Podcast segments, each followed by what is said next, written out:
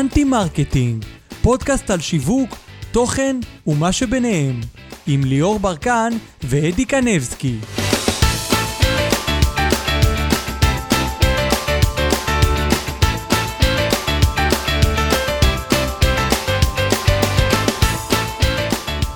ברוכים הבאים לפודקאסט anti marketing. לי קוראים אדי קנבסקי ואיתי מגיש את הפודקאסט הזה ליאור ברקן.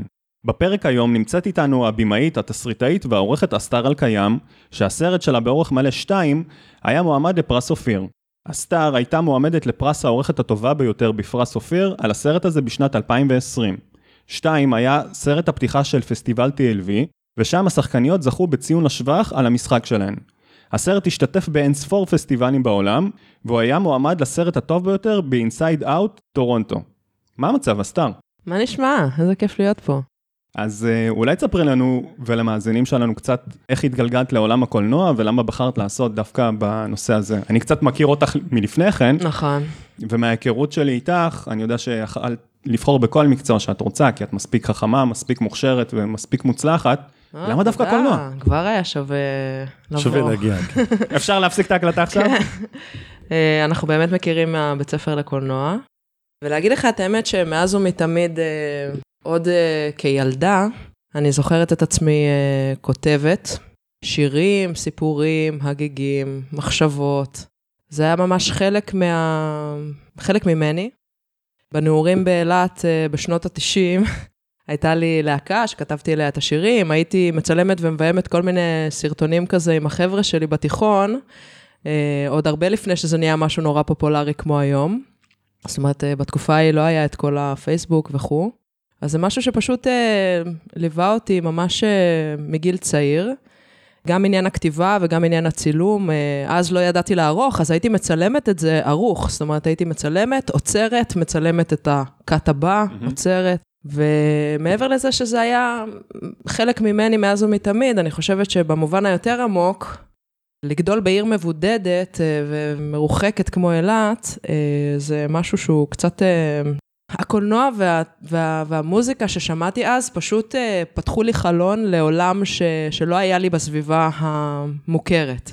דרך הקולנוע יכולתי להזדהות עם דמויות שעברו תהליכים אולי דומים לשלי, אה, עולמות שרציתי להיות חלק מהם, וזה פשוט אישר לי כל מיני דברים בעצמי, וממש עזר לי לגבש אישיות. אז אה, במובן היותר עמוק, זה ממש, זה ממש חלק אה, מהאישיות שלי, התוכן שצרכתי לאורך השנים. דמויות ש- שהזדהיתי איתן והתחברתי אליהן בכל מיני סרטים שמאוד אהבתי. ובזכות זה בעצם הלכת אה, ללמוד קולנוע. אני חושבת שאיפשהו כן, אני בסופו של דבר יודעת שרציתי פשוט לספר סיפור. אה, רציתי לספר סיפורים. והמדיום שבחרתי בו הוא, הוא הקולנוע, שאני חושבת שזו שפה נהדרת לספר בסיפור, כי היא משלבת המון המון דברים. זאת אומרת, אה, היא משלבת אה, ויזואליה וסאונד ומוזיקה. ומשחק, וזה פשוט אה, לקחת את כל האומנות, אסתטיקה שיכולה להיות גם באומנות פלסטית, ציור וכו'. זאת אומרת, ואבא שלי צייר, אני באה מבית שמאוד מתעסק באומנות. אימא שלי הייתה משחקת בתיאטרון חובבים כזה, זאת אומרת, זה לוקח ממש את כל האומנויות ומגבש אותם ל- לאיזושהי אומנות אחת שאותי אישית נורא מרגשת, והיא יכולה באמת אה, להשתמש בכל האלמנטים האומנותיים האלה לתוך אה, יצירה אחת מגובשת. מעולה. אולי תספרי לנו קצת על הסרט 2 ועל הסיפור האישי שלך שעומד מאחורי ההפקה של הסרט וכתיבת התסריט. הסרט שלי, כמו שאמרת, הוא סרט באורך מלא, עלילתי. השחקניות הראשיות הן אה, מור פלנואר ואגם שוסטר. זה סרט שמספר את סיפורן של זוג נשים שרוצות אה, להביא יחד ילד לעולם, להקים משפחה. זו כמיהה שכל בן אדם שמעוניין להביא חיים לעולם, אה, להיכנס, אישה שמעוניינת להיכנס להיריון, או, או זוג אה, שרוצה להקים משפחה, מתחבר ל... מתחבר למה שהן עוברות בלי קשר למגדר או לפורמט המשפחתי. כי זה משהו מאוד uh, בסיסי ו- ויצרי, אפילו חייתי, זאת אומרת, זה משהו ב-DNA שלנו. ואני חושבת שעד הסרט, הייצוג הקולנועי, שלפחות אני נחשפתי אליו uh, להבאת ילדים לעולם, היה די, uh, אוקיי, זוג מתאהב, וקאט ל, וואי, יש תינוק. ובעצמי, ניסיתי להיכנס להיריון, אה, וזה היה תהליך לא קל, אני במשך איזה ארבע שנים אה, עברתי טיפולי פוריות. זה, אלו שנים מאוד מטלטלות, אה, כל פעם שניסיון לא מצליח, הלב נשבר, ו... וזה מין איזה רכבת הרים רגשית מטורפת כזו, ואני חושבת שזה מה שהוציא אותי לכתיבת התסריט. פשוט זה היה ממש איזשהו כלי ריפוי לכתוב על זה. גם את הקושי, גם את ההומור, גם את הקטעים המביכים, ובכלל, גם טכנית, אני בעצם לא... בעצם התחלת אה, לכתוב את הסרט, סליחה שאני קוטע אותך, התחלת לכתוב את התסריט לסרט הזה כדי קצת להקל על החוויה ו- ו- ולהתרפא כמו שאת אומרת? תראה, כמו, ש- כמו שאמרתי בתחילת, ה- בתחילת השיחה, אה, תמיד כתבתי את עצמי. זה, זה, זה היה לי ברור שכל משהו שאני עוברת, אני, אני מבטא אותו. וכן, והתחלתי לכתוב מתוך, מתוך מה שעברתי, כי זה היה כל כך עוצמתי, ו- ו- והכל כל כך עלה על גדותיו, שפשוט התחלתי לכתוב.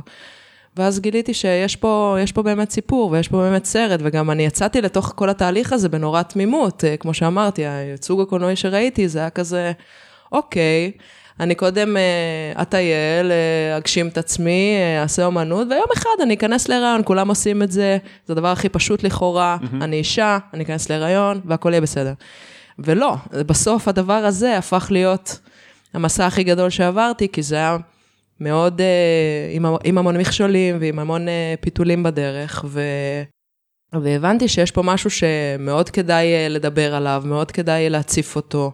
אני יודעת היום בדיעבד שהסרט כבר יצא, מהתגובות של אנשים ונשים, שזה פשוט, אנשים היו צמאים לזה, למראה הכל כך אותנטית של התהליך הזה, שכל כך הרבה נשים עוברות סביבנו, ולא מקבל וכל מספיק... וכל אחת מרגישה אה, שכאילו משהו דפוק אצלה, כי, כי אצל כולם זה כנראה בסדר, ורק אצלי צריך להיאבק כן. בזה כדי להגיע לשם.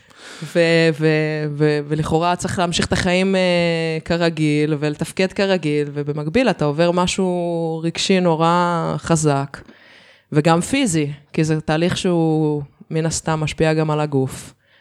הרי בתהליך IVF צריך לקחת הורמונים, שואבים את הביציות, מפרים אותם, מחזירים אותם, זה הרי תהליך פיזי בסופו של דבר, אבל כמובן שזה תהליך נפשי גם מאוד מטלטל. תוך כדי החוויה, בזמן, ה... בזמן החוויה וכל מה שעברת, וכשהתחלת לכתוב את הסרט, את ידעת שזה הולך להפוך להצלחה כזו גדולה? כאילו, הייתה לך את התחושה הזאת? בגלל שזה כל כך מרגש, והסיפור הוא מאוד מאוד אותנטי ומאוד מעניין. הייתה לך הרגשה שזה הולך להפוך להצלחה? זו שאלה טובה, לא, לא, אני לא חושבת שהייתה לי תחושה שזה יהיה, שזו תהיה כזו הצלחה, כמו שידעתי שאני עושה משהו חשוב, הייתה לי את התחושה הזאת, כי גם הכל הסתדר. Uh, הסרט הזה, הוא, הוא, יצאתי אליו דל תקציב, את הכסף מהקרן לקולנוע קיבלתי רק uh, אחרי שהיה כבר רף-קאט. זאת אומרת, אחרי שעשיתי איזושהי עריכה ראשונית. המון אנשים נרתמו לתוך העשייה של הדבר הזה, אנשים מאוד מוכשרים. והרגשנו, והכל הסתדר, הרגשנו ש, שאנחנו עושים משהו נכון וחשוב ו, ודברים... אה, אז כן, הייתה לזה איזושהי תחושה קוסמית כזאת בעשייה של זה. מעבר לזה שכמובן המשכתי את הטיפולים עוד תוך כדי הצילומים, אז אני בעצמי... לא ידעת הסוף אה, של הסרט. כן, כתבתי, כתבתי את הסוף של הסרט אה, לפני שחייתי אותו בחיי, זאת אומרת, איפשהו החיים והסרט אה, מתפצלים, כי... וואלה, כי את זאת הסרט... אומרת, בעצם בתסריט כתבת את מה שקיווית שיקרה. לא, לא את מה שקיוויתי, פשוט אה, את מה שהיה נכון לסיפור. כי זה לא, זה לא סרט אוטוביוגרפי. לא, ממש לא אוטוביוגרפי. כמובן ששאבתי המון השראה מהתהליך שאני והבת זוג לשעבר שלי, מאיה פרר, שאיתה עברתי את התהליך. שאבתי השראה מהחוויות שעברנו, אבל אה, איפשהו... הסיפור התפצל מה... הסיפור התפצל, כי אני... הזמן היה שונה, זאת אומרת, אני כבר סיימתי לכתוב את התסריט, עדיין הייתי בתוך התהליך, וכבר צילמנו את הסרט, וכבר, זאת אומרת, העלילה והחיים אה, התפצלו, מאז הייתי כבר מאוד זוגיות מאוד משמעותית שהייתה איתי כל ההיריון, זאת אומרת, לא, זה ממש לא אוטוביוגרפי, בטח לא בעניין הזוגי שם, אבל אה, כן שאבתי המון המון השראה מהרגשות שהיו לי, מהכאב שהיה לי, מהצחוק שהיה לי, זאת אומרת, מה... ממכלול הרגשות. ואת העריכה כבר עשיתי בהיריון. שזה מדהים. אה, שזה היה מדהים, ואת כל שלב ה post production, שזה מיקס וסאונד וכל מיני מונחים שאני לא יודעת אה, אם זה רלוונטי להגיד, אה, עשיתי ממש עם תינוקת על הידיים, זה יש, יש, לי משהו רעיון. לסרט הבא שלך, ה-behind the scenes, על איך שעשית את הסרט. וואי, הזה. תשמע, זה, זה כל, כך, כל כך הרבה גדול ממה שאני מצליחה לספר, כי גם השחקנית שלי, אגם שוסטר, היא בחיי האישיים, גם עם בת זוג, ובאותה תקופה הן ניסו להיכנס יחד להיריון, כשהבת זוג שלה היא זו שעוברת את התהליך אה, פיזית. זאת אומרת, היא גילמה דמות שהיא בעצם גם עוברת בחיים האישיים, אבל כמובן שיש הבדל, כי אגם זו אגם, והדמות שאני כתבתי זו הדמות שאני כתבתי. אז גם היה שם מאוד... אה, זה מעניין, כי כי כמו טיפול פסיכולוגי כזה, שהיא ממש. עוברת את מה שבת הזוג שלה עוברת בתוך הסרט, אז כאילו, זה עוזר לה להזדהות ברמה יותר גבוהה איתה, אחר כך גם בחוץ. כן. וגם תחשוב שאני מביימת אותם, ואני עוברת את זה בעצמי, והן יודעות שאני עוברת את זה בעצמי. והיו מצבים שאני פשוט בכיתי מול המוניטור, כי זה הכל כל כך התערבב. עכשיו, גם בגלל שזה היה דל תקציב, אז אנחנו צילמנו את זה אצלי בבית, עם הכלב שלי, עם האוטו שלי, וזה רק תרם לאווירת האותנטיות שכל וואי, כך מטורף. מורגשת בסרט. אנשים פשוט, זה הדבר שהם הכי יוצאים איתו, שהם מאמינים לדמויות, הם, הם, הם ממש מרגישים כמו איזה פיסת חיים, זאת אומרת, זה לא... זה פיסת חיים, הסרט הזה והתינוקת שלך, זה מקביל. כן, תחשבי יש ש- איזה... ש- כשהיא הייתה תינוקת והסרט שלך היה בפוסט, זה- זה זה די מקביל. זה ממש. לידה, כן. את- את- את ילדת וגידלת את שניהם, את את את ההתחלה במקביל. כן. מזל טוב, יש לך תאומים. כן, ממש. זהו, היום אני לוקחת אותה איתי לפסטיבלים, והיא עולה איתי על הבמה, והיא אה, באה איתי לתוכניות רדיו, ואנחנו ממש נהנות יחד. אז יכול להיות שהיית צריכה להביא אותה לרעיון שלנו, אנחנו מרגישים קצת אה, חסרים פה. נכון. זה בגלל שאין וידאו, אם היה וידאו הייתה באה. תגידי, את חושבת שהדברים שסיפרת עד עכשיו זה בעצם מה שיכול להצביע על אה, היכולת לכתוב אה, תסריט מעניין? זאת אומרת, לקחת את המציאות ולכתוב אותה פשוט לסרט, או לקחת משהו אותנטי? מה בעינייך הדבר החשוב ביותר בכתיבת אה, תסריט לסרט? כמו שאמרתי מקודם, יש אה, מכלול רגשות ששותפים לכולנו, לא משנה מאיפה אתה, גבר או אישה, מבוגר או צעיר, מאיזה עיר, וואטאבר. יש אה, מכלול אה, תחושות ורגשות וחוויות שכולנו שותפים אליהם, וזה זה משהו שמחבר בין כולנו, ואם אתה נוגע באמת בתוכך, ומזקק את הרגש הזה, ומביע אותו בצורה מספיק אה, כנה ואמיתית, אנשים יתחברו לזה, וזה לא משנה איך זה ייראה. זאת אומרת, אתה, אם אתה נוגע ב, ב, במהות, אנשים יתחברו לזה, ובעיניי, הדבר הכי חשוב בכתיבת תסריט זה, זו הדמות הראשית. זאת אומרת, במקרה שלי יש שתיים, כי זה סרט על שתיים, אבל הדמות הראשית זו המפתח לתסריט ולסיפור מוצלח, כי בסופו של דבר, זה או שאכפת לך מהדמות הזאת, או שלא אכפת לך מהדמות הזאת. או שאתה מזדהה או שאתה לא מזדהה, או שאתה עובר איתה את המסע, או שאתה לא עובר איתה את המסע. ו... ואז זה לא באמת משנה איזה סיפור תספר, ברגע שלא הזדהית עם הדמות, אתה לא, אתה לא תחווה את הסיפור הזה. כי אתה חווה את זה דרך הדמות. זאת אומרת, זה המפתח. אז את מתחילה את אה, כתיבת הסיפור שלך באמצעות כתיבת הדמות הראשית, או שקודם כל להבין מה הסיפור ומה הסביבה, ורק לאחר מכן למצוא את הדמות הראשית ולהבין שהיא מאוד מאוד מרכזית. בדרך כלל, הדמות הראשית היא באה מתוכנו. זאת אומרת, העלילה היא, היא עלילה בגלל מי שאתה. זאת אומרת, אני ואתה יכולים להיתקל באותה סיטואציה, וכל אחד מאיתנו יגיב אחרת. זה אומר שזו לא הסיטואציה, זו יותר האישיות. זאת אומרת, זה יותר הבן אדם, יותר הדמות. גם אני ואתה יכולים עכשיו להגיע לאיזשהו מקום, וכל אחד יעבור סיפור אחר לגמרי. הסיפור נולד מתוך מי שאנחנו. הסיפור נולד מתוך האישיות שלנו, מתוך הרקע שלנו, מתוך המכלול הנפשי שלנו. ו- ולכן סיפור שהוא רק העלילה, הוא לא מספיק, כי הוא יישאר באיזשהו מקום שטוח. סיפור שהוא נוצר מתוך האישיות, או הדמות, כמו שאני מנסה, לה, אני מקווה שאני מצליחה להעביר את מה שאני מנסה להגיד, זה כבר נוגע בעומק הזה ובמכלול הרגשות הזה שדיברתי עליו מקודם, ואז זה יהיה מוצלח. גם אם הסיפור הוא לא גרנדיוזי, ואין פה איזה משהו נורא גדול מהחיים, או רגע, whatever. היית מסוגלת לכתוב לדמות שהיא לא אישה? בטח, כבר כתבתי לדמות שהיא לא אישה. כתבתי סיפור על... אה, כנראה יש לי עניין עם שניים, כי על אה, שני זקנים, זה נקרא הרמן וקוק, כתבתי את זה עם עוד חבר, אה, זה קיבל עריכת תסריט מהקרן לקולנוע, ואנחנו מתגלגלים עם הסרט הזה כבר די הרבה זמן בקרנות. שלאחד מהם, הרמן, יש אה, שבועה שהוא לא מת עד שאחרון הנאצי מת, ומגיע לבית האבות איזה זקן כזה מלא חיים ו- ושרמנטי וכזה מצחיק ואוהב אלכוהול וכו', ואיפשהו שומע אותו צורח בגרמנית ומחליט שהוא הנאצי האחרון ומנסה לרצוח אותו ומתחיל שם איזה... קומדיה שחורה של טעויות, והם גם נהיים חברים טובים תוך כדי. אני הייתי צופה בזה. זה כמו איזה רומאו ויוליה של...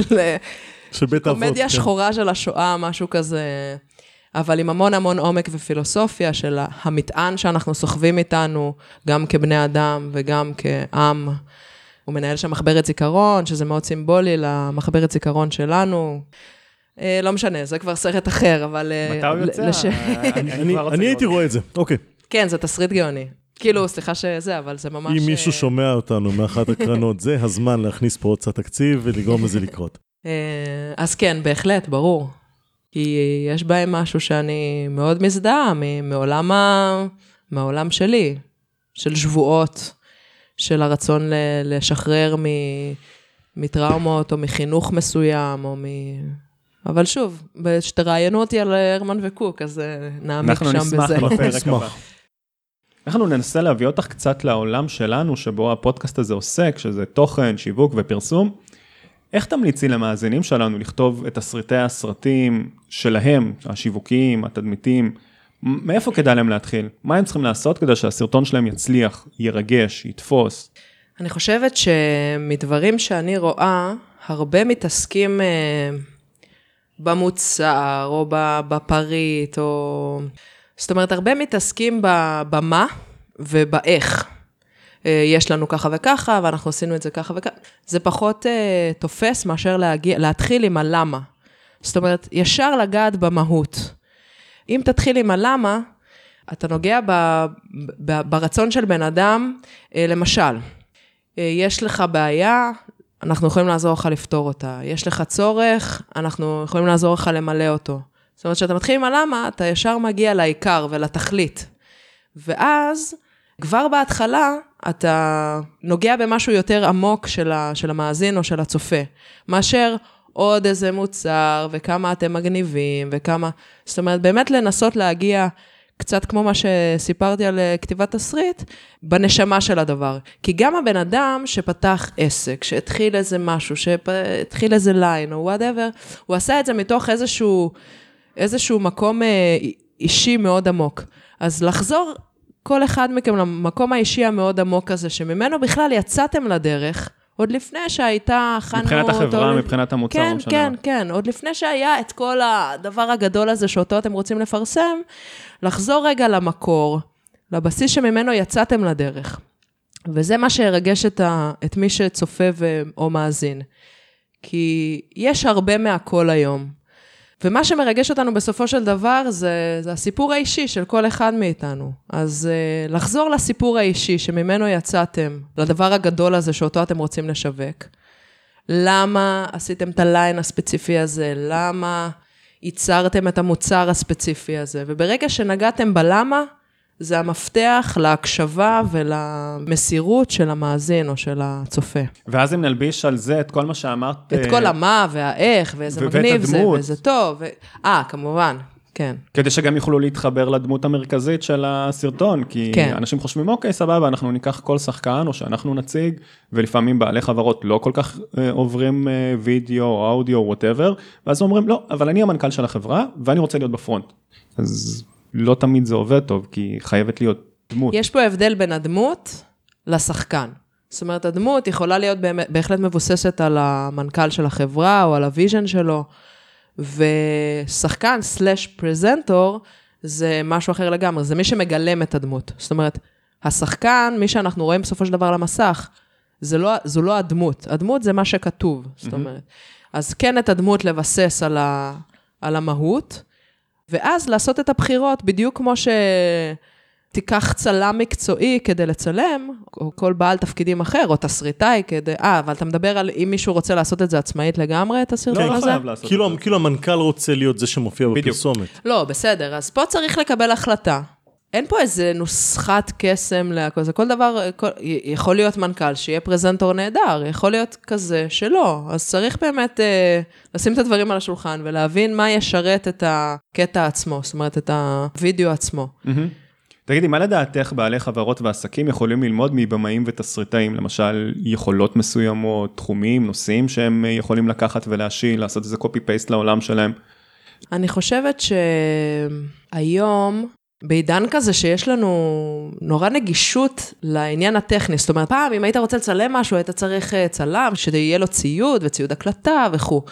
והיום הכל נורא זמין, זאת אומרת, יש היום אפילו סמארטפונים עם מצלמות מדהימות, עם עדשות, עם, אה, אפילו עם יכולת אה, להתחבר לסאונד, ואפשר לעשות סרטונים ממש איכותיים וטובים עצמאית. הייתי ממליצה, בתור ההתחלה, להפוך את השפה הקולנועית שאותה כולנו מכירים כצופים, הרי כולנו מכירים את השפה הזאת, אנחנו כולנו רואים טלוויזיה, רואים קולנוע, זה, אבל זו שפה ששווה ללמוד אותה גם כדי להתבטא בה. זאת אומרת, למשל, אם אתה מצלם long shot, שזה shot פתוח, זה יספר משהו אחר מאשר שתצלם קלוזאפ. רגע, אתה... shot, shot פתוח זה אומר, בשביל השומעים שלנו? shot פתוח זה אומר שאתה, נגיד עכשיו אני מצלמת בית, אז אתה מצלם את הבית מבחוץ ואתה רואה את כל הסביבה. אתה רואה עוד הרבה רקע חוץ מהבית, אתה, את רואה מספיק נגיד עוד שמאלה ועוד ימינה, עוד פעם, אני מנסה לפשט את זה לקהל שהוא לא קולנוען. זה כמו אם תלך ממש ממש אחורה ותסתכל, או ממש ממש תתקרב לאובייקט ותסתכל עליו מקרוב. כאילו לא עושה zoom אם אתה הולך ממש אחורה. עושה zoom out ורואה את הבניין ואת כן. כל מה ש... את הבית ואת כל מה שמסביב. כן. אוקיי. shot פתוח זה אם אתה הולך אחורה ורואה את התמונה הרחבה, shot סגור זה אם אתה הולך קדימה ורואה את, ה... את יאללה, zoom האובייקט מקרוב. בדיוק. כמו, זה מה שאנשים מכירים, אוקיי. אה, אם אתה עורך בקצב נורא מהיר, או אם אתה עושה one shot, זאת אומרת, שוט בלי עצירה בכלל של, אה, של העריכה, זה מספר משהו אחר. זאת אומרת, יש פה שפה שאנחנו מכירים אותה, כי אנחנו נחשפים אליה המון, אבל אנחנו לאו דווקא יודעים להשתמש בה. וזו שפה של קולנוענים. כמו שאמרתי, השוטים, העריכה, התאורה, אם היא חמה או קרה, זאת אומרת, שוט, ש... אה, זאת אומרת, אם אתה כבר כותב יותר... תסריט לעסק שלך, ונורא חשוב לך להוציא משהו מהסרטון הזה, כמו לקוחות נוספים או שיווק לזה, לך לפחות תלמד את הכלים הבסיסיים של מה כל דבר בעולם הקולנוע אומר. נכון. ואיך זה מתבטא בסוף. וזה מאוד פשוט, כי אנחנו מכירים כבר את השפה הזאת. זה רק פשוט אה, להבין איך להשתמש בה. אם אתה רוצה אווירה קצת יותר חמימה, אז כדאי שהצבעים של, ה, של הסרטון שלך יהיו קצת יותר חמים. זה דברים קטנים שהם ממש יכולים לשנות את כל חוויית הצפייה. אם אתה רואה סרטון שהוא על איזה משהו ביתי שאמור להיות, לא יודעת מה, נרות לבית, והתאורה שם תהיה קרה, אה, זה משהו שעובד תת-הכרתי. אה, זה בדיוק כמו מוזיקה. אם התאורה שם תהיה קרה וכחולה, או אפורה, או לא משנה מה, וזה דברים שלא שמים לב אליהם כשלא מדברים את השפה הקולנועית בזמן שאתה מצלם את זה, אה, או עורך את זה, אז אפשר פה ליפול על דברים שהם, כמו שאמרתי, משדרים לתת מודע ולאו דווקא למודע. אז זה דברים ששווה ללמוד, כמו, זה, כמו זה, מה שאמרתי. זה, זה ממש כמו פילטרים, זאת אומרת, משתמשים בפילטר נכון, על תמונה נכון, נגיד באינסטגרם, נכון. אז uh, אני, אני, אני כאילו מנסה טיפה לפשט את מה שאת אומרת עבור השומעים שלנו. לצורך העניין, תאורה קרה זה משהו שיש לו יותר גוונים של כחול נכון. או, או, או אפור, או גוונים שהם טיפה יותר כהים וטיפה יותר כחולים, ותאורה חמה היא הרבה יותר צהובה, אדומה, כתומה, חומה, כן. כתומה, שנותן את זה. עכשיו, דרך אגב, בחלק מהמקרים את תרצי לשלב. נגיד שתהיה תאורה מצד אחד כזאת ותאורה מצד שני כזאת כדי ליצור איזשהו הבלטה וזה כבר נראה לי ל... זה בוא נגיד שזה. תלוי, אה, תל... בדרך כלל אתה, אתה בוחר איך הפריים שלך ייראה, אם הוא חם, אם הוא קר, ברור שאפשר לעשות כל מיני משחקים, אבל בשלב הזה הייתי אומרת, ללמוד את השפה הקולנועית, זה ממש, אה, ממש יעזור ברגע שאתם תרצו להמיר את, ה, את התוכן המאוד מעניין שתכתבו למשהו ויזואלי. מאיפה היית ו- ממליצה לאדם פשוט שהוא לא קולנוען להתחיל ללמוד ולהבין משמעויות שמעבר כי עוד פעם כחול ו- ואפור עכשיו עכשיו שאת שמת על זה את ו- הדגש. וסתם, זה סתם אה, דוגמה שנתתי, יש הרבה, זה דוגמה גאונית, על זה דוגמה כאילו. גאונית, כי, כי רוב הקהל שלנו לא היה חושב על זה. עוד פעם, יש הבדל בין מה שאת שמה לב אליו כקולנוענית, למה שאדם שם לב אליו. אדם שם לב, אומר, אוקיי, הסרט הזה הוא קצת מרגיש לי... אה, כאילו, כאילו קצת מנוכר, אבל הם לא יודעים לשים את האצבע להגיד, אה, אה, למה לא היה תאורה, ככה, כן כן. היה תאורה, זוויות צילום, בחירה בצבעים כאלה ואחרים, ואת כן יודעת להגיד את זה. מאיפה היית ממליצה לאדם ממוצע, לאדם רגיל, אה, לגשת ללמוד דברים כאלה, בהנחה שהוא לא הולך לעשות עכשיו תואר בבית כן, הסרטון? אני חושבת שיש אה, המון סרטונים שמסבירים על זה. יוטיוב? כן.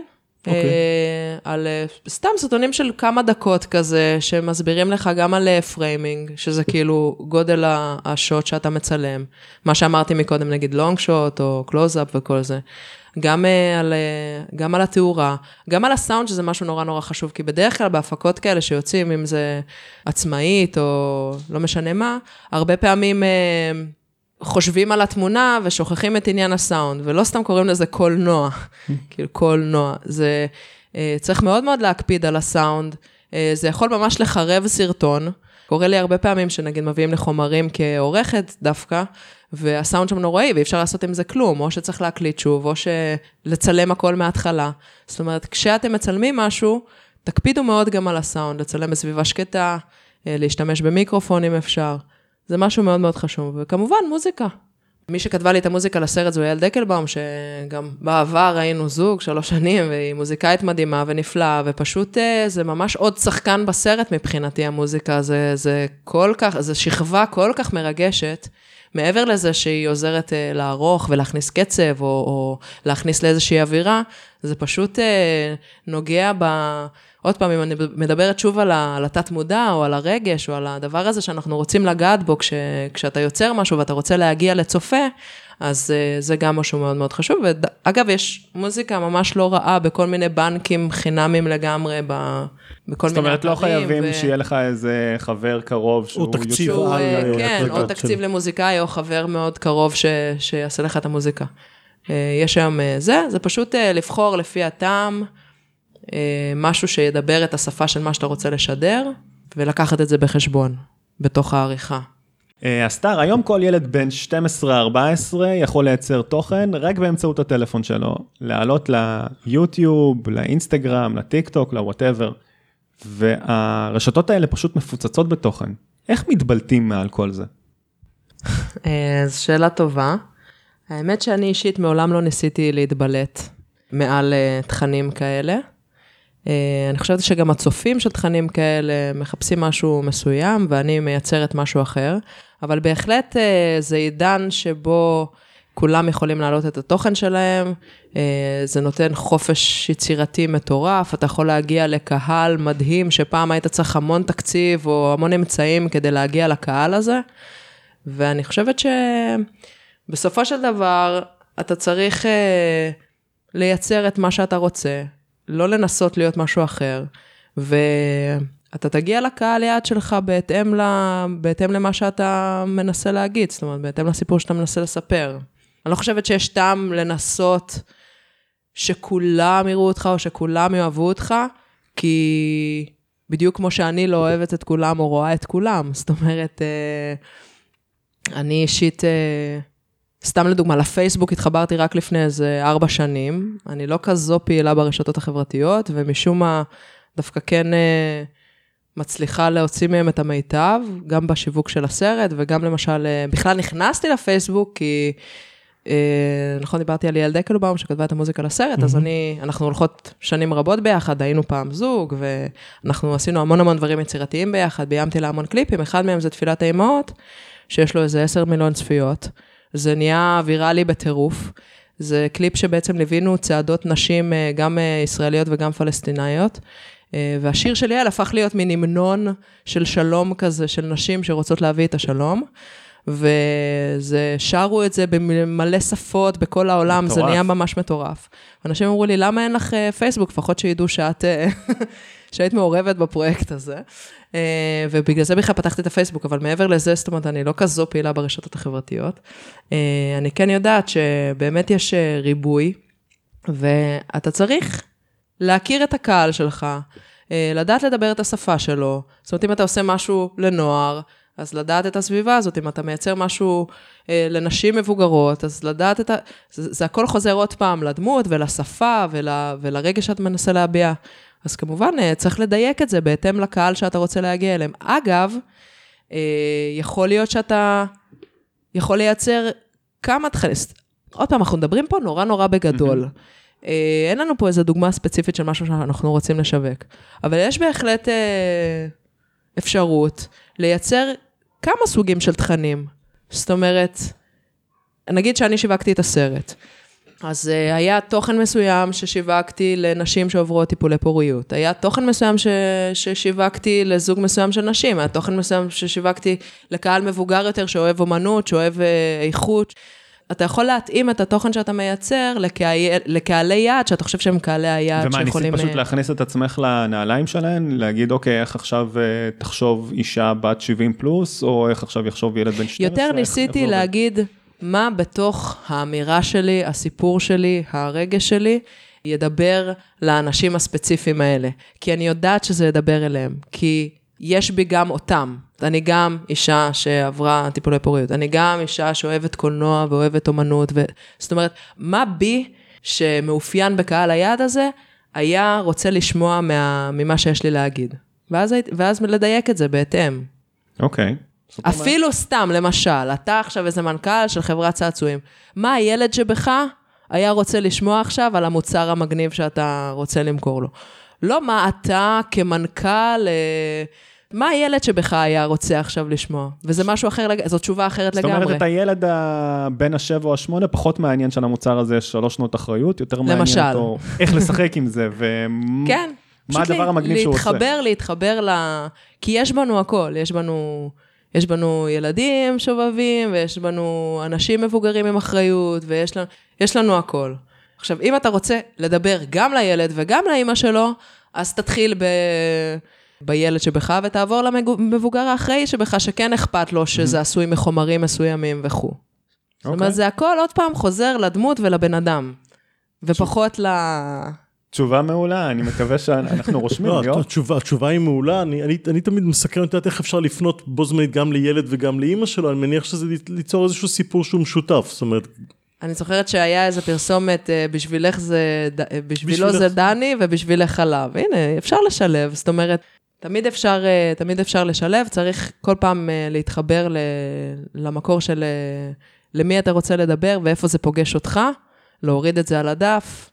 ואז מתחיל תהליך יצירתי, אתה יודע, זה לא, זה לא נוסחת uh, קסם. לא, זה מעולה, אוקיי. זה תהליך. תגידי, לדעתך, מה הן שתי הטעויות המרכזיות שמבצעים היום עסקים או חברות כשהם uh, מנסים להפיק וידאו, ואיך לדעתך אפשר להימנע מהן? אני יודעת שמה לי אישית צורם, כי כבמאית uh, הדבר הכי חשוב לי זה המשחק. יש במאים שאוהבים ויזואליה ואפקטים, ויש במאים שאוהבים... לי מה שחשוב זה המשחק, זה להאמין לדמות שאני רואה. אז אני יודעת ש... כאחת כזאת, מה שחשוב לי זה להאמין למה שאני רואה. והעצה שהייתי נותנת זה, לפני שיוצאים לדרך, להסתכל על רפרנסים. ככה גם יותר קל לך לתקשר עם האנשים שאתה עובד איתם. כמו שאנחנו פה, לפעמים מגיעים לאיזה משהו שהוא מאוד אה, אמורפי כזה, לבוא ולהגיד, הנה, כזה אני רוצה, ככה אני רוצה שזה ייראה, ככה אני רוצה שזה יישמע. ממש אפילו לשוטט בפייסבוק או ביוטיוב. רגע, אז איפה הטעות כאן? לקחת ש... רפרנסים, רפרנסים שהם לא קשורים לכלום, זאת אומרת, לבוא ולהראות איזה הפקה סופר אה, מקצועית עם מכוניות ואפקטים ופיצוצים. כזה ו... אני רוצה ב-20 אלף שקל. כזה אני רוצה, כן. זאת אומרת, אה, באמת, וגם יכול להיות שזה בכלל לא נכון, יכול להיות שאתה צריך לדבר בכלל שפה אחרת, אבל כן, קודם כל כן להשתמש ברפרנסים זו, זו התחלה ממש טובה, כי זה לפחות... מביא איזה משהו מוחשי לעבוד מולו ולהגיד, הנה, ככה אני רוצה, ואז מתפתח איזשהו דיון, זה לא יכול להיות ככה, זה יכול להיות יותר ככה, אבל לפחות יש איזה משהו מוחשי שעובדים מולו. אבל כן, להיות מציאותי ולהבין באיזה עולמות אנחנו מדברים מבחינה הפקתית. גם מבחינת תקציב, גם מבחינת יכולות, גם מבחינת... לא עכשיו לעשות איזה הפקת ענק על אה, מוצר אה, פשוט. תהיו מציאותיים ואל תביאו דוגמאות לא קשורות. כן, כי גם בסופו של דבר, כשאתה מנסה לעשות משהו אה, וואו באמצעים ספציפיים, אז זה יוצא הרבה יותר גרוע, כי זה יוצא, כמו שאמרתי, זה יוצא וונאבי כזה, ואז זה עוד יותר גרוע, כי זה צורם כזה, ו- ואתה לא מאמין לזה, ואז זה ממש לא משרת את זה, כמו שתעשה משהו שהוא מדויק למוצר שלך. מעולה, והטעות השנייה? הטעות השנייה, אני חושבת שזה לא לסמוך על אנשי המקצוע, במידה ואתה לוקח כאלה. אני אפצל את זה. אם, אם אתם יוצרים את הדבר הזה לבד, כמו שאמרתי, היום אפשר לקחת טלפון, יש אפילו אפליקציות של עדשות, לחבר אליו איזושהי, איזשהו אה, מיקרופון, לדאוג שהסביבה תהיה שקטה, לכתוב את התסריט עמוק מהלב ולהפיק את זה לבד, אפילו אולי ללמוד איזושהי תוכנת עריכה, היום יש תוכנות עריכה ממש פשוטות. שאתם יכולים לקחת את החומרים שלכם, לערוך אותם, להוסיף על זה איזה מוזיקה חינמית מה, מהאינטרנט, כמו שאמרתי, ובאמת לייצר סרטון שהוא ייראה טוב. אגב, יש גם uh, אתרים שאתה יכול להוריד מהם uh, כל מיני אימג'ים שמצולמים נורא נורא יפה, ואתה לא, אפילו לא חייב לצאת ולצלם את זה לבד. מספיק שאתה בקיא באיזושהי תוכנת עריכה ממש פשוטה, אתה יכול לייצר לעצמך סרטון ולהקליט את עצמך מקריין, ועוד פעם, תלוי באיזה עולמות. אם זה המצב, כן, תקשיבו לעצמכם ולזה, כי אתם אלה שמייצרים את זה. אם החלטתם לקחת איזושהי חברת הפקה, אפילו הכי קטנה, אפילו one man אה, shop כזה, mm-hmm. שגם מצלם וגם עורך וגם מקליט וגם הכל, ויש כאלה נהדרים שעושים הכל באיכות ממש גבוהה, תמצאו שפה משותפת ולכו איתו, כי יש הרבה פעמים, שוב, אם אתם סומכים עליו, אה, יש הרבה פעמים שההחלטות נעשות לאו דווקא על ידי איש המקצוע שה...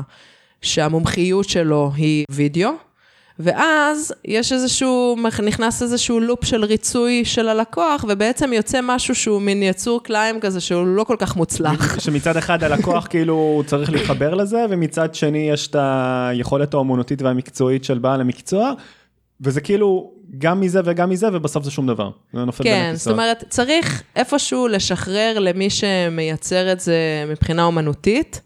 בשלב התסריט, להיות מאוד ממוקדים. על מי שהזמין את העבודה, מה הוא רוצה להעביר, איך הוא רוצה להעביר את זה, לעבוד עם, רפ... עם רפרנסים, כמו שאמרנו, לגעת במהות, לכתוב תסריט ששני הצדדים אה, מסכימים עליו וחושבים שהוא מדויק ומרגש וקולע לקהל יעד וכו', ומאותו רגע שיוצאים לצילומים, כבר לסמוך על מי שמייצר, מביים, עורך, מצלם. כמו אגב, למשל, השאלה ששאלת, האם, אה, מי יהיה הפרזנטור, האם לקחת שחקן, האם... זאת אומרת, כן לקחת בחשבון את שיקול הדעת של הבמאי לצורך העניין, או של הצלם, כי זה מישהו חיצוני שמסתכל על זה מבחוץ, שאתה, כמישהו שרוצה לשווק את המוצר שלך, לאו לאו דווקא תהיה לך את הפרספקטיבה הזאת. מה את עושה ביום-יום שלך כדי לשפר את יכולת הבימוי והכתיבה שלך? ממי ומאיפה את מקבלת השראה? כבן אדם, אה, באופן כללי, כבר מגיל מאוד צעיר, אני מנסה ללמוד על עצמי כמה שיותר, מכל סיטואציה, מכל מכשול, כל בן אדם הוא מראה לעצמנו, כמו, כמו שאמרתי לך, שאני ואתה יכולים להיות באותה סיטואציה ולכל אחד יתפתח סיפור אחר, כי כל אחד מאיתנו יגיב מתוך המכלול הרגשי שלו. יש כאלה שגדלו בבית אחד ויש להם טריגרים מסוימים, וכאלה שגדלו בבית אחר ויש להם... זאת אומרת, עוד פעם, זה מחזיר אותי לעניין של הדמות. אז אני מנסה ללמוד את עצמי ואת הסביבה הקרובה אליי, ואפילו פשוט סתם להסתכל על החיים וללמוד את עצמי דרכם כמה שיותר. וככל שאני מעמיקה אה, בתוך עצמי, ככה אני רואה יותר אחרים. אה, לעומק שלהם. זאת אומרת, אני יכולה... מה הכוונה? לש... יש בתסריט משהו שנקרא טקסט וסאב-טקסט. אני יכולה להגיד משהו אחד ולהתכוון למשהו אחר, וכשאתה רואה את זה בסרט, אתה יודע שהוא מתכוון למשהו, שיש לו, יש לו אמירה מאחורי הטקסט הזה, שהיא לאו דווקא הטקסט עצמו שנאמר. אוקיי. זאת אומרת, אתה אוקיי. יכול להגיד ככה וככה, ואתה יודע שהסאבטקסט זה, אוף, אני אוהבת אותך, למה אתה לא רואה אותי? והיא אומרת בכלל משהו אחר. אמ-הממ. היא אומרת בכלל טקסט שקשור למטבח, לא יודעת מה. זאת אומרת, אנחנו ביום-יום מדברים המון טקסט, ויש מתחת לזה סאבטקסט של אישור עצמי, אהבה עצמית, קבלה של הזולת, כל מיני דברים שהם קצת יותר עמוקים, והם שותפים לכולנו. וככל שאני יותר אה, מתקרבת אה, לעצמי וגם לאחרים, אה, אני יכולה להבין את הסאבטקסט שלהם, וככה להכניס יותר עומק לתסריט. כך שבעצם בתהליך הכתיבה, הרבה מהדברים באים מתוך הסאבטקסט ויוצאים כאילו לטקסט שהוא קצת יותר יומיומי, אבל זה מאוד חשוב להתחבר לסאבטקסט שאתם רוצים להגיד. אה, אני מנסה פשוט... להקשיב ולראות, ולא מזמן הלכתי עם איזה שכן שכל אחד גר בצד שני של הכביש, ואף אחד לא רצה לעבור, כי כל אחד היה עם הילד או הילדה שלו, ופשוט ניהלנו את כל השיחה בצעקות, מה, מהצד, כל אחד מהעבר השני של הכביש, ואמרתי לו, יואו, זה פשוט, כאילו, זו סיטואציה מצוינת לסצנה, לא משנה מה הטקסט, אחר כך מדביש, אבל אני פשוט אה, ביום-יום אוספת רגעים אה, ודברים שנראים לי, ואיפשהו, מתישהו, משתמשת בהם, אה, גם אם אני לא זוכרת אותם או לא מורידה אותם לכתב, או כל מיני תשובות שאנשים נותנים לי שמאוד מוצאות חן בעיניי, כי זה משהו שלא הייתי חושבת ככה. אני מאוד אוהבת כאילו הפתעות. אה, וגם, אגב, בתכנים שאני צורכת, סרטים שמפתיעים אותי, או, או דמויות שמפתיעות אותי בהתנהלות שלהן, או היית מצפה שרופא יתנהג ככה וככה, ופתאום הוא מתנהג ככה, זה משהו שהוא מעיר אותך, שהוא מושך את התשומת לב שלך, שהוא שואב אותך. אז uh, פשוט להיות, uh, זה גם טוב לחיים, וזה גם טוב ליצירה, להיות ערני, להיות uh, נוכח ומודע, ובהקשבה, ולראות גם, uh, גם אותך דרך אחרים, וגם את, גם את האחרים. אני חושב שלפרק הזה צריך להאזין כמה פעמים, ולרשום את כל הטיפים בצד, כי באמת כל טיפ כזה אפשר באמת להתחיל ולהשתמש בו וללמוד אותו לאורך תקופה, זה לא משהו שאתה... כי זה, כי זה, כי זה משהו שהוא הוא, הוא פרקטי לא רק ברמת הסרט, אלא משהו שברמת אפילו אני יכול לכתוב פוסט, אפשר לכתוב נכון. מופע סטנדאפ שלם מנקודה כזאת, שפתאום נכון. אה, אתה מודע לעצמך, אתה מודע לאנשים אחרים, אתה מודע לסיטואציות, אתה פתאום רואה דברים שקורים. נכון. אתה לא אומר, אוקיי, אני סתם חי ועובר דרך זה. זאת נקודה מעולה לכל מי שכותב תוכן באשר הוא. וזה גם הופך את היום-יום להרבה יותר מעניין. וזה גם משדרג אותך כיוצר. כי בעצם זה הכל סביבנו כל הזמן. זה מעולה, זה פשוט, אין מה להוסיף על זה. תרצי לספר לנו קצת על התוכניות שלך לעתיד? או-אה, התוכניות שלי לעתיד. המקצועיות. קודם כל, להרחיב את המשפחה. אה, אני כרגע אם יחידנית לילדה מדהימה בת שנתיים וחצי, שקוראים לה רומי. אז זה בעיקר זה, אבל כמובן, אה, להמשיך ליצור, יש לי כמה פרויקטים, אה, גם הרמן וקוק שסיפרתי לכם עליו, גם עוד איזה סרט קצר, אה, על טייסת קרב במילואים, אנחנו לא ניכנס לזה עכשיו, כי אנחנו כבר בסוף. כל מיני דברים שאני כותבת, דברים שאני עורכת, דברים שאני מקווה לביים במידה ויהיו תקציב, תקציבים. אני אוהבת את התחום שלי, אני אוהבת את מה שאני עושה, אני אוהבת את כל מה שקורה סביב זה, כמו, כמו התוכנית הזו למשל. פשוט להמשיך בזה, בדרך שלי ובקצב שלי, אין לי איזה... אני לא מטרגטת עכשיו את האוסקר או משהו כזה, אני פשוט רוצה לעבור דרך זה וליהנות. למרות שלא להתנגד אם תקבלי אני לא אתנגד, אבל מאוד מאוד חשוב לי ליהנות. כי זה תחום שיכול להיות מאוד תובעני, מאוד קשה, מאוד מלחיץ, ואני לא רוצה לחיות חיים כאלה. אני רוצה לחיות חיים טובים ומאוזנים, ולא פעם גם שאלתי את עצמי איך זה, איך זה ילך יד ביד עם האימהות, כי אני גם נורא טוטאלית באימהות שלי. והרי אני מכירה מאות במאים ובמאיות בודדות. אה, איך זה הולך יד ביד, להיות גם אימא וגם במאית, זו שאלה שהאמת אני שואלת את עצמי עד עכשיו, ומגלה תוך כדי שזה מאוד אפשרי ואפילו תורם. כי אתה מביא איכות כאימא לתוך בימוי ש... ש... שהיא פרייסלס. אה, אבל גם מאוד חשוב לי לא לאבד את עצמי תוך כדי. כך שאני לא מציבה לעצמי איזה שהן מטרות שהן... אתה יודע, לפעמים אתה מגיע למטרה ואתה כזה, אוקיי, מה ההבדל בין אתמול להיום? הגעתי לזה, וזה לא באמת, אה, מאוד מאוד חשובה לי הדרך, וליהנות מהדרך. זו עשייה מאוד כיפית. אה, מי שמתעסק בכתיבה ובאומנות וב, ובווידאו או בסאונד או בלא משנה מה, אה, תשתדלו ליהנות מזה, כי בסופו של דבר, היום-יום והאנשים שסביבך זה מה שחשוב. מעולה, נשמע כמו המתכון שלנו לפרקים הבאים. בתקווה אנחנו הולכים ל... כן. ליאור, אתה רוצה לסיים את הפרק שלנו היום? כן, אז קודם כל אנחנו רוצים להודות לך, אה, היה רעיון מרתק ויש פה המון מידע שאפשר לגזור ממנו ולקחת אותו לכל תחום בחיים, לא רק לעולם השיווק והתסריטאות וכתיבת התכנים. אני מקווה שאתם נהניתם כמונו, אה, כי אנחנו מאוד נהנינו פה, אה, אדי ואני, ואם נהניתם, שתפו את התכנים האלה, תעשו לייקים, subscribe ים, שתפו ככל האפשר כדי שאנשים יוכלו ליהנות מהתובנות פה של, של אסתר. מילים אחרונות שלך, אדי? אסתר, תודה רבה שאפשרת לנו אה, להכין את הפרק הזה, היה סופר מעניין, אני חושב שגם סופר אפקטיבי, עם המון כלים יוצאים מכאן. אה, המון הצלחה בהמשך, ואנחנו נשמח לארח אותך גם בפעמים הבאות. היה ממש ממש כיף, תודה. ובהצלחה לכולם. בהצלחה לכולם. יא, ביי. תודה רבה שהאזנתם. מוזמנים לשמוע אותנו גם בספוטיפיי, אפל פודקאסט, גוגל פודקאסט ובכל אפליקציות ההסכתים. אפשר גם למצוא אותנו ופרטים נוספים על סוכנות השיווק שלנו באתר antimarketing.co.il.